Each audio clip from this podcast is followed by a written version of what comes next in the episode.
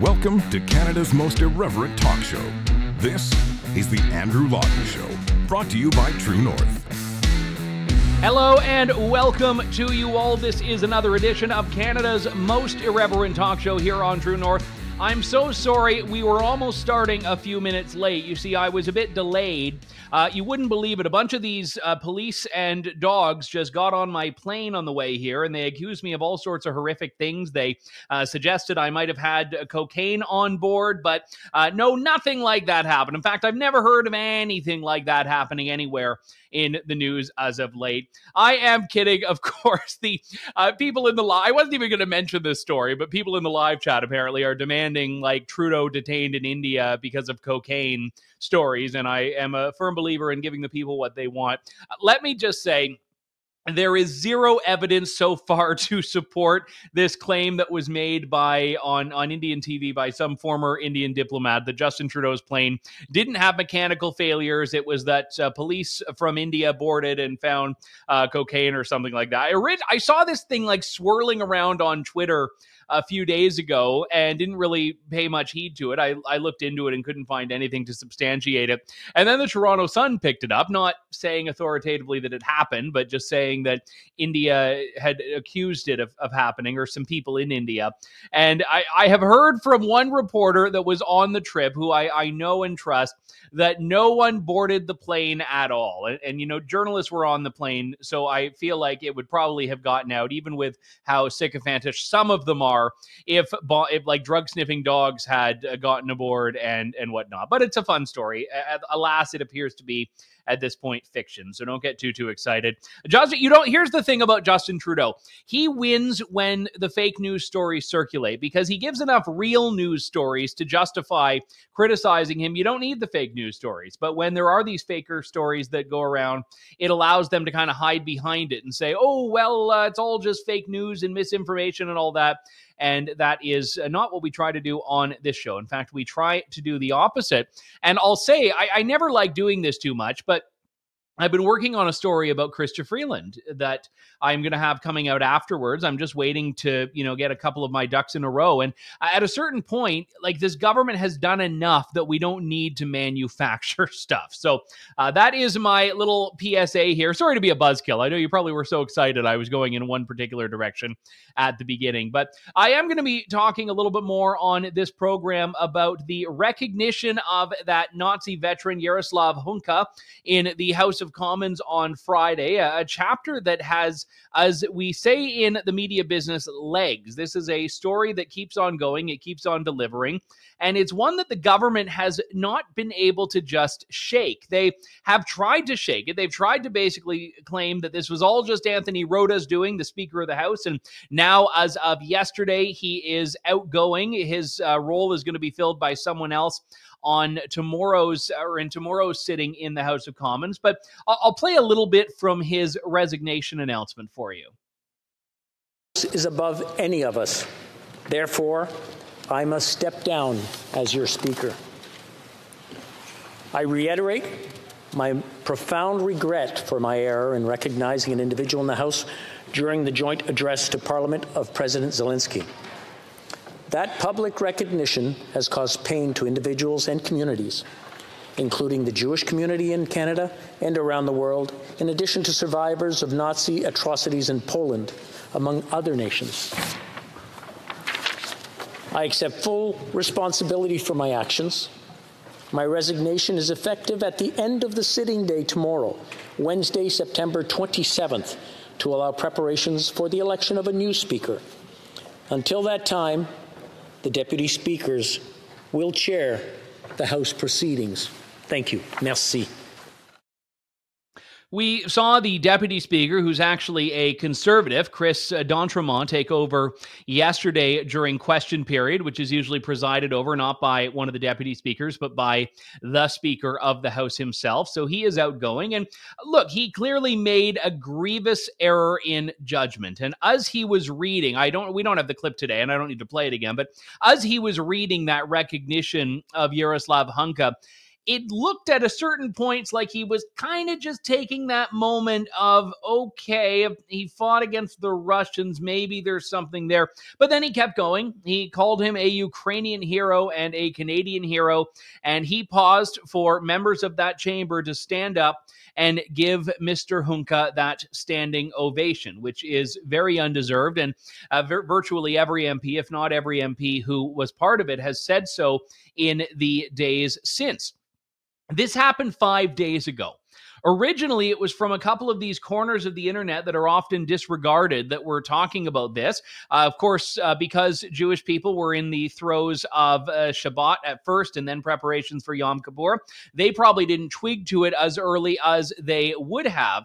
And what was interesting is that all of this uh, effectively came down to uh, people in independent media that noticed this and eventually sought for some accounting on this. And the government has ever since tried to devote one hundred percent of the blame on Anthony Rota. They've tried to make him a black box of shame here so that nothing penetrates into their side of the aisle. The Conservatives, as I mentioned yesterday, have been the ones trying to throw Anthony Rota a bone. This is ethics critic for the Conservatives, Michael Barrett, doing just that in the House of Commons this week.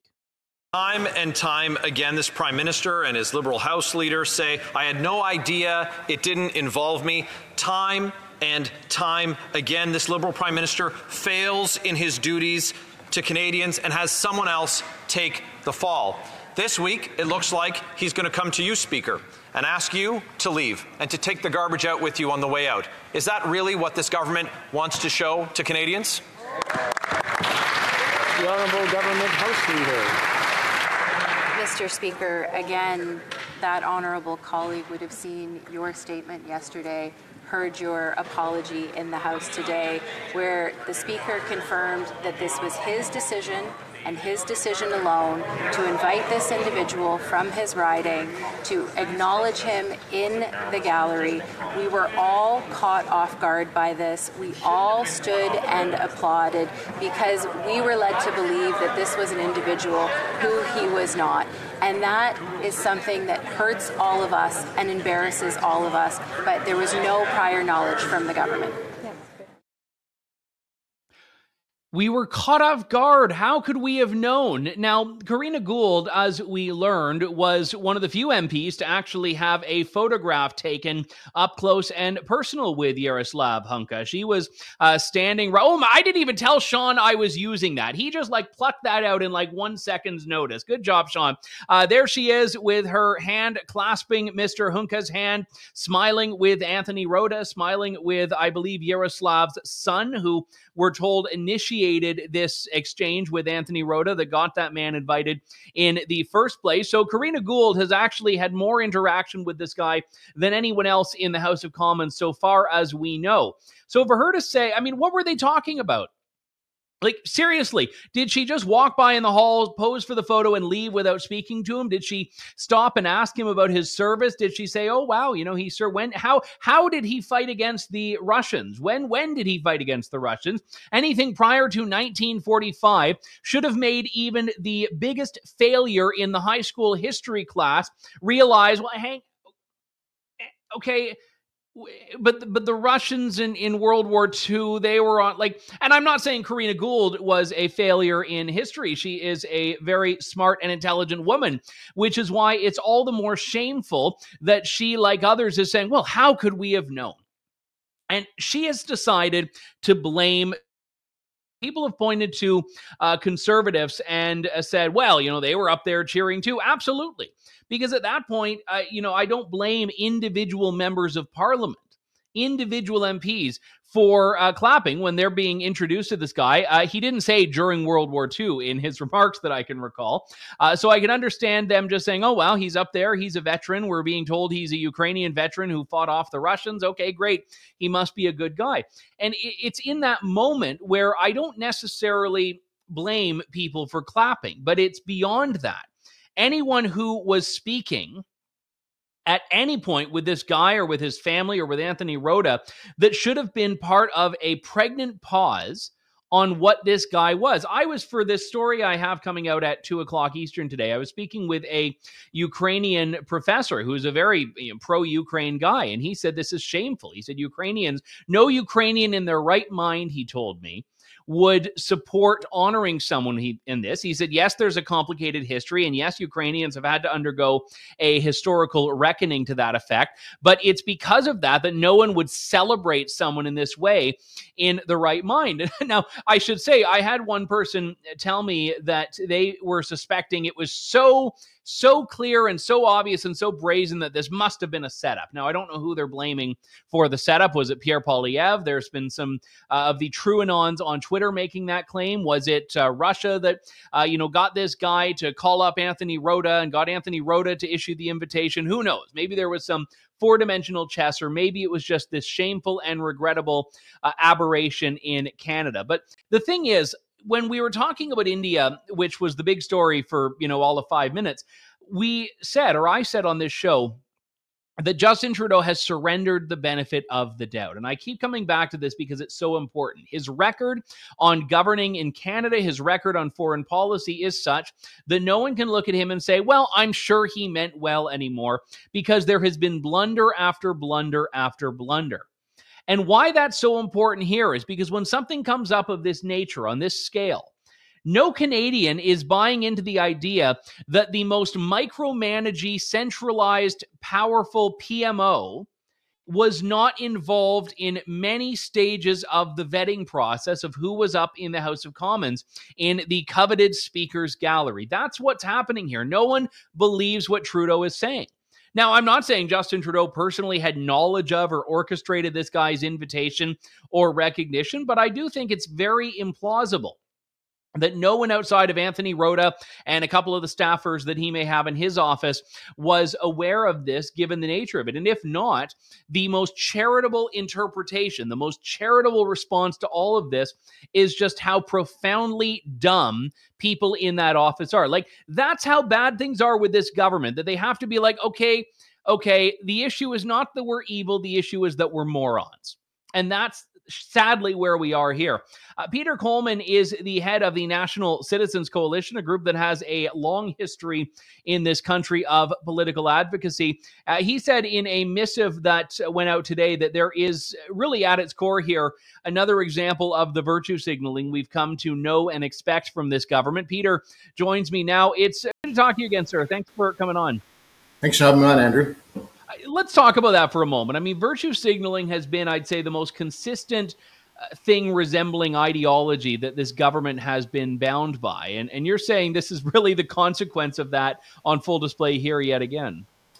Everything they seem to do is virtue signaling. The, the government's incapable of apologizing. They make mistakes, as you said. Um, the P M O's office had to know what was going on with this. I mean, that's a, as you said, it's a very tightly controlled group. So he doesn't get the benefit of the doubt. Your comment's so true, Andrew. I mean, it, there's been scandal after scandal after scandal. We've, the country's becoming an international embarrassment, and Trudeau just doesn't get it, and, and he doesn't care. And I don't think he, Andrew, is incapable of apologizing. I don't think it's in his blood.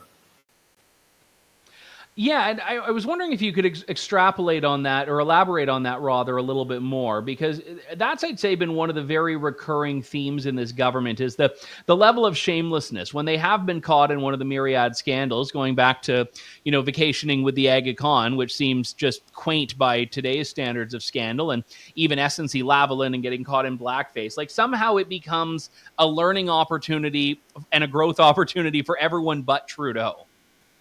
But that's just it. I mean, the, the, the quality people like Philippot and Ray Bolt and uh, Morneau and all the people that have to leave that party because of mistakes that Trudeau makes, he's incapable of taking um, blame. He's just shameless. I mean, the thing that strikes me with Trudeau is he's too cute by half. He thinks he's the smartest person in the room. And I would say a lot of times he's far from that, uh, to be charitable. And every scandal that's gone on, it's always been, it's a learning issue for Canadians. Like the same thing with Rota having to retire Speaker of the House.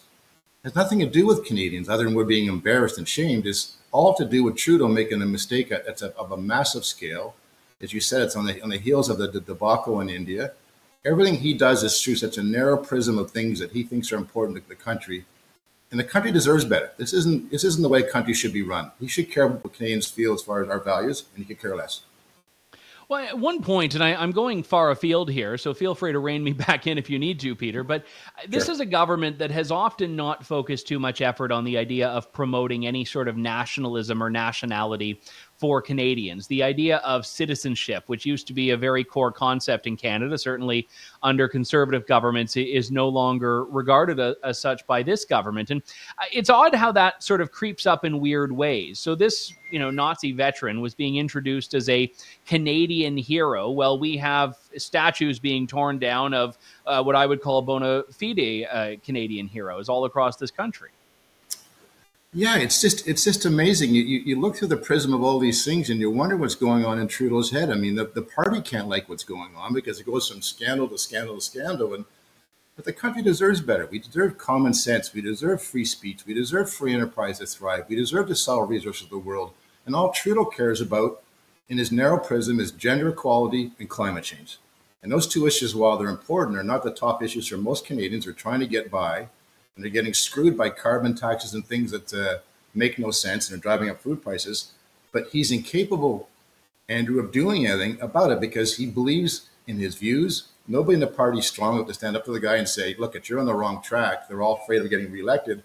And that's a symbol of a politician that days are past. I mean, eight to ten years in politics, people are tired of seeing your face. They're tired of Trudeau, clearly. Well, you, you say that about, you know, gender equality and climate change, and it's actually disgraceful how correct you are. Like, if Hitler had committed to gender parity in the S S leadership, Justin Trudeau would say, well, you know, you got to hand it to him. And, uh, you know, it's actually not that big of a joke if you think about it, given how the government talks about China, which is, you know, one of the big villains in the global geopolitics today. But uh, they say, oh, well, you know, they're partners in climate, at least. Yeah, but they're not. China's not doing it. But if we want to solve, like, we're one point five percent of the world's greenhouse gases. If we want to solve that problem, we'd ship natural gas to China. We're never going to go to zero. I mean, mm-hmm. It's a mug's game to think we're going to do that. And until China and India get on board, we, we, we can't get there. And if we want our country to thrive, oil and gas has to thrive too, because it creates a lot of high-paying jobs, pays a lot of taxes. And this twenty thirty nonsense as far as being net zero is absolute nonsense. Anybody with a brain knows that's not possible. Yes, we should do our piece to try and reduce our emissions, and we are probably the cleanest developer of natural resources in the world. Why don't we start doing what's right as far as climate change instead of gerrymandering just nonsensical agreements and deadlines that just don't make any sense and will not work? One of your predecessors at the National Citizens Coalition is a, a man that some people may know by the name of Stephen Harper, who uh, did uh, you know a great deal of, of work in, in the N C C role and then eventually in government in Canada. And you know, there were obviously negative news stories about Stephen Harper. No government is immune from scandal. No governments were ever able to get through without some criticism. I mean, Stephen Harper had the Mike Duffy scandal as being a notable one, uh, which I, I thought was blown way out of proportion, but that's a, a story for another day. The thing about it, though, is that there seems to be a, a relentlessness in the Trudeau government, in, who's been in power now for uh, two years fewer than Stephen Harper was. And the number of big scandals that have rocked this government ha- has vastly expanded that of Stephen Harper's time. But of course, with the media's approach to that, there's a bit of a double standard. Well, it's true. I mean, I, I, I was talking with Stephen Harper in the summer, and I said, uh, where do you think we are on the international stage? He said, he said the worst thing is our, our, our allies don't respect us anymore. And there's problems with that, too. And the only good thing is there's groups like True North that actually do hold the feet to the fire of politicians, because the, the mainstream media has been bought and paid for by Trudeau for so long. They seem unable to deal with the real issues and know the real problems are. But fortunately, the crack seems to be showing a bit, Andrew, where even the mainstream media can't cover for this guy anymore. And I hope that that continues. But you look at Harper's record and compare it to Trudeau's. People could dislike Harper for all kinds of reasons, I guess. I'm not, I was never one of them, but his record is clear. Responsible, accountable. He took care of the Canadian people. He cared about them. Trudeau doesn't give a damn about Canada. I, I want. I, these days, I think he hates the country, the way he treats us. Let's go back to basics here. You're a, a grassroots organization, the National Citizens Coalition here. Do you think stories like this actually make a difference on the ground, because there is a, a bubble mentality in a lot of news where you get a story that to people that, you know, like you and I that are freaks who just, you know, spend our lives immersed in politics, uh, yeah. they, they they matter to us, but, you know, they're not a thing that's discussed around the kitchen table. I, I know this story is being discussed around the uh, tables of a lot of Jewish families in Canada, so I can say first and foremost that it's it's got legs there. But do you think this is the type of thing that actually matters to real Canadians beyond the, the Jewish community? Yeah, I think it does, because people are offended by, like, in the, the, one of their most holiest of holidays, this thing pops up, and uh, just an you know an incredible embarrassment to their community and what happened to their people in World War Two and other times. And I do think it does, because if I was a Liberal M P right now, Andrew, that won my riding by five percent last time, I'd be looking for a new job.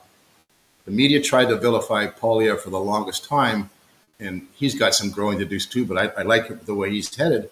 He's talking about common sense issues that people care about. And I do think that people are saying, he's been around for eight years. I can't really count on what uh, he's going to do going forward. But I do know his past means he's not going to do much proper for Canada going forward. So I'm prepared to look at the alternatives. And I think Poilievre is doing a good job of that with his uh, with his platform and what he's saying. Yeah, and I, I would actually extend, expand on that a little bit, because one of the big challenges we're seeing here in, in this country is that the government very much talks down to Canadians. And it goes back to that pattern I was talking about with scandals, whenever the government is immersed in them, is that it's a learning opportunity for everyone else. They kind of believe they occupy this moral high ground.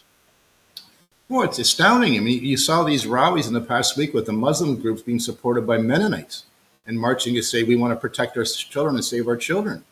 And that group was vilified as a far right-wing group. Well, I wouldn't think that's the case whatsoever. And it's just everything he does, you're right, if he doesn't agree with you, is sort of turned back in their face and vilified. But he is incapable as a leader of listening to what people's points of view are that don't agree with him. And it's very clear that's the case now. And there's nobody in the party that's capable, it seems, of saying, Justin, this needs to stop. It just goes on and on and on. And Canada deserves better. Well, we know for a fact there were, I don't know if you saw this, there were some tweets uh, last night of outside the uh, parliamentary precinct where the Liberals had some emergency uh, cabinet or caucus meeting at like right. nine thirty p.m. at night. So you don't normally have meetings at nine thirty p.m. at night that are not really announced with any notice unless you are in crisis. And I, I mean, at a certain point, I'm looking at all the Liberal M Ps that are in that situation you just described, that uh, maybe they're not true believers, maybe they're softer Liberals, or maybe they're in very tight ridings that are looking at these poll numbers showing the Conservatives at well over forty percent, saying, okay, we can't just keep lecturing people in the way we have for the last eight years. We've got to offer something new. And, you know, to be honest, I'm actually amazed it's taken so long for the Liberal caucus to grow a little bit of a spine and start asking some questions of its leadership right now. Yeah, well, we've got ten th- tens of thousands of members across the country, and you, and you hear all the time as far as when are we getting back to normal basic values. But what strikes me, Andrew, as an issue is like the um, when John Chrétien was prime minister, like we're a fiscally conservative organization that believes in free speech and a strong military and responsible spending. Well, Chrétien had guys like Manley and Martin and McKenna that were capable people. So even a conservative person like me said, would say they're doing a decent job, because at the end of the day, as a Canadian, you want the country to succeed, whether you, the guy in power is who you support or not. There's just no sense there's anybody around them that can do what's right uh, on issues or values or international relationships. And I don't know where it ends for, for Trudeau, but it's not going to end up well, that's for sure, because election's two years away. I'm shocked that Singh is still propping him up. But um, as it goes on and on and on, gets further, I don't see how Trudeau can get out of this. It's just, it's just who he is. Yeah, I mean, Jagmeet Singh found his spine when he was standing up to give that ovation on Friday, but he hasn't found a spine at any other point in the last two years of Canadian politics. Uh, Peter Coleman is with us from the National Citizens Coalition. Good to talk to you, Peter. Thanks for coming on today. Thank you, Andrew. Take care of yourself. All right. Thank you, sir. Yourself as well.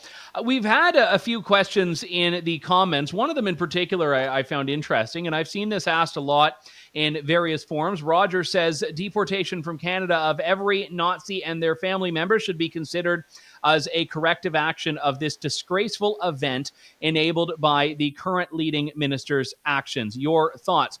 Uh, it's it's a complicated question, and I, I don't consider myself an expert in every aspect of, of this. I've certainly become more familiar with it in the last five days as I've looked into this, but I do know that there has been a difference in the way that uh, certainly German soldiers have been treated, who are generally not regarded as Nazis or criminals, versus members of the S S who do not have the ability to hide behind, I was just a frontline soldier, nothing to do with the Holocaust, nothing to do with war crimes.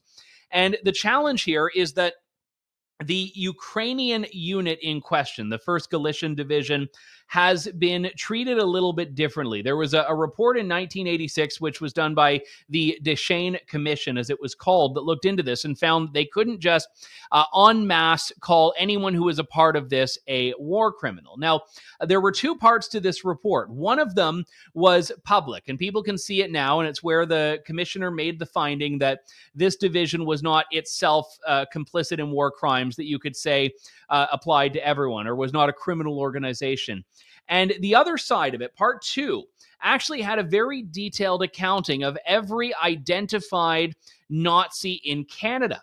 This has, to this day, in the last thirty-seven years, never been published. Jewish groups have called for it to be published, but it has not happened. Uh, Chrystia Freeland was actually asked about this, whether it was time to reopen the report. I've been a breath to reopen a report by the Deschenes Commission so that Canadians can know how many veterans who fought with the Nazis are here in our country. Um, will the government do so, and what is your response to that?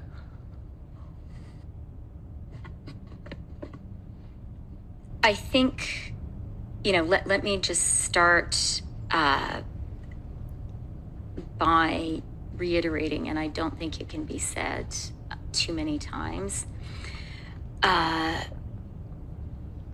how hurtful for so many people in Canada and around the world uh, what happened was and has been and continues to be.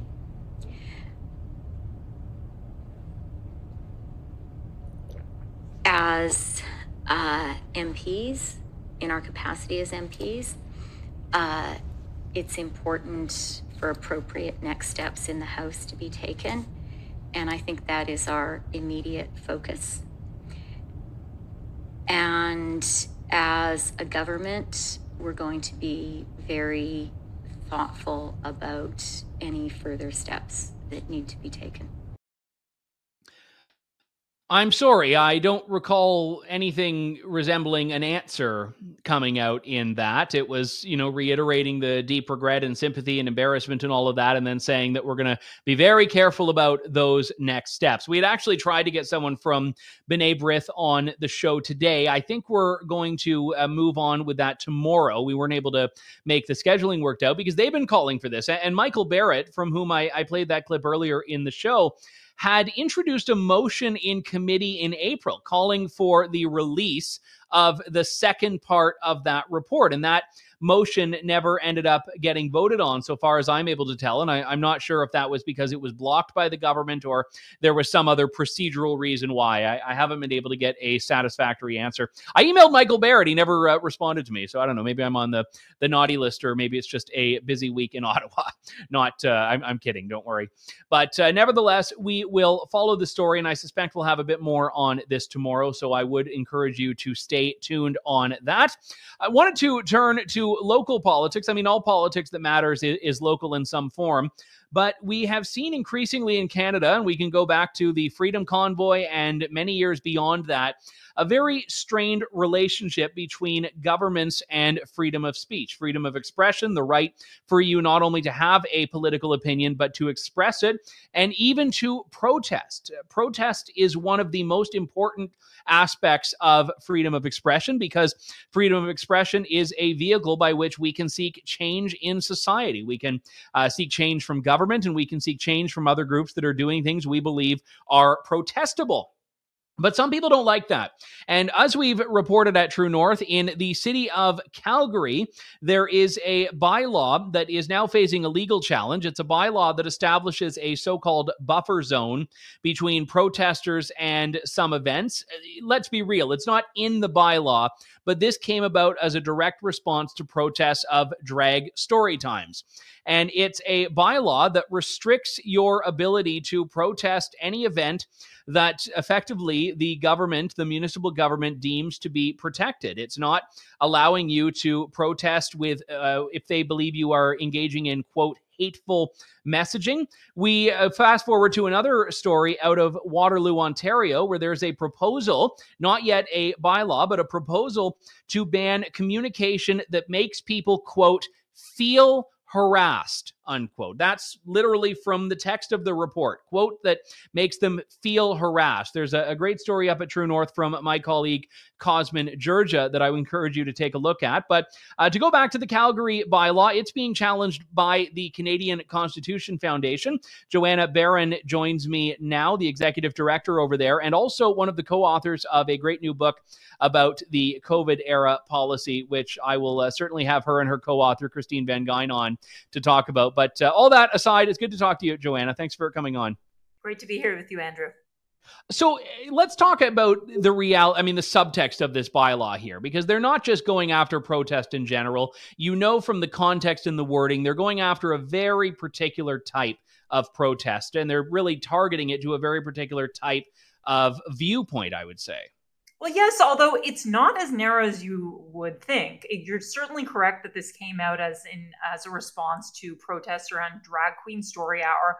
However, the text of the bylaw says bans protests on issues relating to gender, national identity, a whole category that could apply to many things. So my colleague Christine pointed out that if you wanted to have a protest about um, against female genital mutilation, since that is understood to be a cultural and religious practice, that would be caught under the bylaw.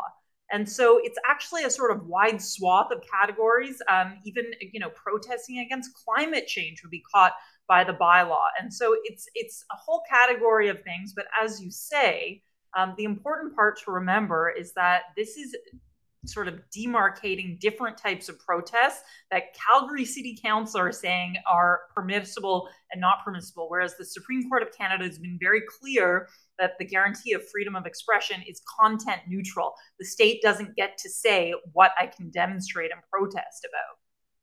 Well, and on that note, I, I would also point out here that political speech is the most protected, basically. It's deemed the most important. It's, you know, free speech isn't just your right to say, I prefer milk to cream in my coffee or something like that. And and and that's where, you know, the, the things that need the most protection are the things that are the most prone to being censored or to be reined in. Yeah, ab- absolutely. Um And moreover, where there's, as you mentioned, there's buffer zones that are identified in this bylaw, which tend to be, you know, areas of five hundred meters close to recreation centers and libraries. And first of all, it's hard if you know downtown Calgary, there isn't many areas where you wouldn't find a library or rec center somewhere within five hundred meters. And like those are the places where civil society tends to gather. So it's a terribly draconian a bylaw. I would also note that it carries a penalty of up to ten thousand dollars or a term of imprisonment. Um, so actually one of the arguments that the Canadian Constitution Foundation that we're making is that this is in substance a criminal law, which city councils is a matter of federal jurisdiction. Um, so city council is actually outside of their jurisdiction, not to mention acting unconstitutionally on freedom of expression grounds. One of the challenges that comes up here is that when they are, there is, a, as broadly as it's put, as, as you shared, Joanna, this this bylaw in place, it effectively leaves everything up to discretion, which means it, it's up to bylaw enforcement to decide on a case-by-case basis whether they want to. And it, it's very it's very East Germany in the sense that they have a law that basically lets them go after anyone and everyone, and we're just to expect that, well, they'll pick and choose, and, and they'll really only go after the people who deserve it. Like, who is it that gets the authority to decide when to apply this?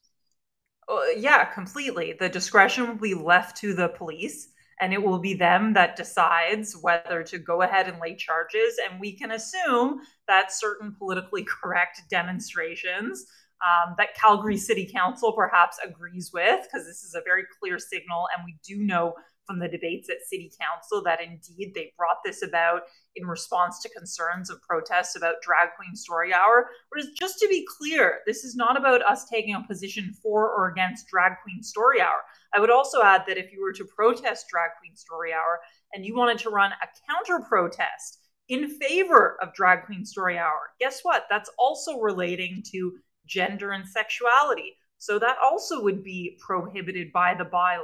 Now, whether you would be charged, we don't know. I'll say, I know you have a big audience, but I'll say that it, within the team of the C C F, we talked about maybe if we go out to Calgary and do our own protest against, for example, female genital mutilation, let's see if we get arrested. Um, but we, we we elected not to, and we elected to just seek public interest standing to challenge this bylaw as a public interest litigant. Well, let me ask you about that legal challenge. I, I mean, do you need to wait for someone to be, in your view, unfairly uh, prosecuted or charged under this? Or, or can you uh, affect, it's not a legal term, but can you challenge it on spec? Say, you know, irrespective of how and when this is used, it's bad on its face and needs to go. So we can say, as a public interest charity, and we are a legal charity that has a long track record of fighting for the enforcement of constitutional rights in court, that no, that harm has existed, has happened since this became law. And so we're challenging it on the basis of, you should be able to look at this law facially, see that it is not content neutral, that it singles out different types of peaceful, constitutionally protected expression, as well as the guarantee for freedom of assembly, and you should be able to determine that that is contrary to the Constitution. Um, so you can, you know, seek public interest standing and challenge. I wouldn't quite say on spec, because there is an important chilling effect, right? That whether or not somebody is actually charged, isn't it disturbing that somebody would have to think, well, I'm not sure if, you know, this, uh, I want to protest uh, Israel or Palestine, either either one, for example, but I'm not sure if the Calgary police are going to arrest me. We would say at the C C F, you've already done the damage. You've already chilled what is legitimate political uh, protected expression. That's actually quite a, an important point. And I mean, I remember when the COVID stuff was going along, I, I mean, I've never been too much of a rabble. I, I guess I've, I've I've roused a bit of rabble in my day. But when there was talk of Ontario potentially doing a curfew, I was like, I'm going to be out on the streets at nine p.m. every night. Like, I'm in bed at like nine thirty. So like, I would have been doing it purely to be a disturber of the fecal matter. But some people would have done the opposite, as you've said, say, oh, well, I, I don't want a, a ticket, especially when in, in COVID, as I know you'll be writing about in your upcoming book. Some of the fines were so steep. A lot of people that, you know, just might have been tempted to do something would say, uh, you know, I, I, I don't want to risk the penalty. And I, I can see that exact thing happening here. Someone who says, well, you know, I'm all for protesting, but but I don't want to break the law. I don't, I don't want to deal with that. Yeah, exactly. It just like, you know, people said to us that they didn't want to donate to the C C F after the Freedom Convoy, mm-hmm. because even though they were pretty sure it was okay, who wants to risk having their bank accounts frozen? And we talk a lot more about that in Pandemic Panic, which is available for pre-order on Amazon now. Well, it definitely we'll have you and Christine back on that. Let me just ask you about the process here, as best as you've been able to unearth it, because I know the federal government in particular, they'll run every bit of legislation by the Department of Justice and supposedly charter-proof it or offer recommendations on, on how to immunize it to some extent against a, a charter challenge. Municipalities aren't as well resourced, but do we think there was any legal input at all on this that we've been able to see where a lawyer gave them the case for why this was justifiable? So we know, for example, in terms of process, this was rammed through in a single session, an extended debate on the merits of the bill, which we know certain councillors did raise concerns about the constitutionality, perhaps ones with a legal, legal background, but this was pushed through in a single session without any extended debate. Um, so we are inclined to think that they did not give this extensive legal consideration, and they were quite surprised um, when we, we challenged it right out the gate. Have you had a chance to review, I know it's not made it into a bylaw yet, but what they've proposed in Waterloo, which uh, strikes me as very similar and, and just the epitome of subjective here, things that make you feel harassed. Like I feel harassed sometimes by an ad that I might not like, but I don't believe it should be taken down with any force of law. Yeah, so the report, the Waterloo report, defines being harassed as feeling tormented, troubled, worried, plagued, or badgered. And we are actually talking about this this morning on our podcast, Not Reserving Judgment. I mean, who doesn't feel badgered on a daily basis? I live in downtown Toronto. Yeah. It's kind of part of the game. That doesn't. Well, I, I feel that- badgered by charity fundraisers sometimes that you run into in downtown Toronto, but they have a right well, to be there. Well, exactly. So I would say this bylaw is quite bad.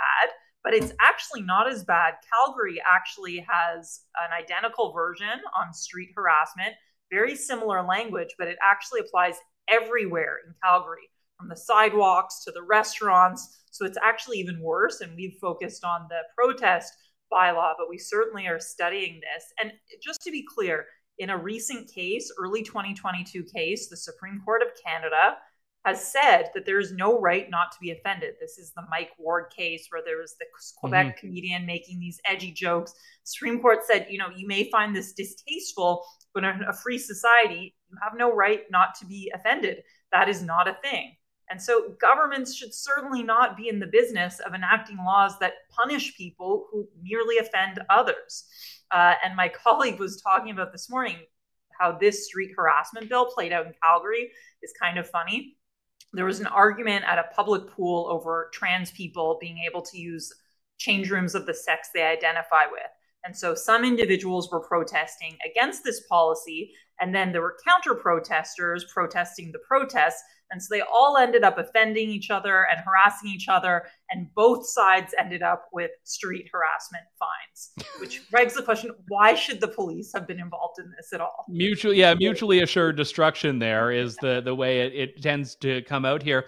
I'll just make a, a point here and, and get you to weigh in as we close, Joanna, because oftentimes whenever you talk about free speech or freedom of expression, whether you mean it in a legal sense or, or just the moral sense, you'll get uh, the very predictable response, which is, well, that's different than hate speech. And free speech is not the same as hate speech. And, uh, you know, obviously there is a, a criminal prohibition on, on hate speech in Canada, but what people forget is that that still applies without this bylaw. Like if speech is crossing that boundary where it is meeting that very high bar to be criminalized, the law already applies. Police already have the ability to deal with that. So necessarily a bylaw like this is trying to lower that threshold and, and cover more speech.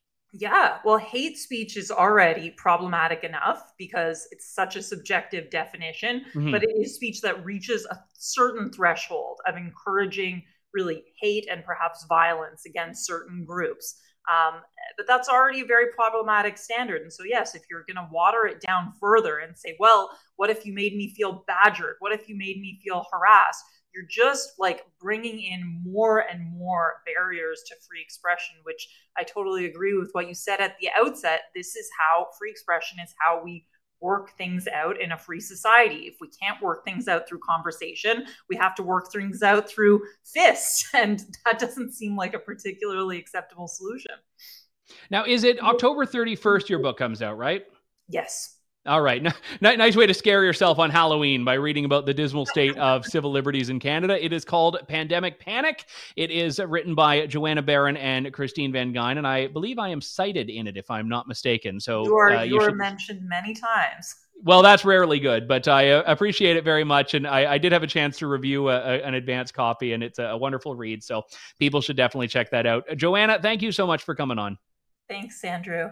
All right, thank you. That was Joanna Baron from the Canadian Constitution Foundation. We will end things there. My thanks to you all for tuning in. We will be back in twenty-three hours and fifteen minutes here on Canada's most irreverent talk show on True North, The Andrew Lawton Show. Thank you, God bless, and good day to you all. Thanks for listening to The Andrew Lawton Show. Support the program by donating to True North at w w w dot t n c dot news.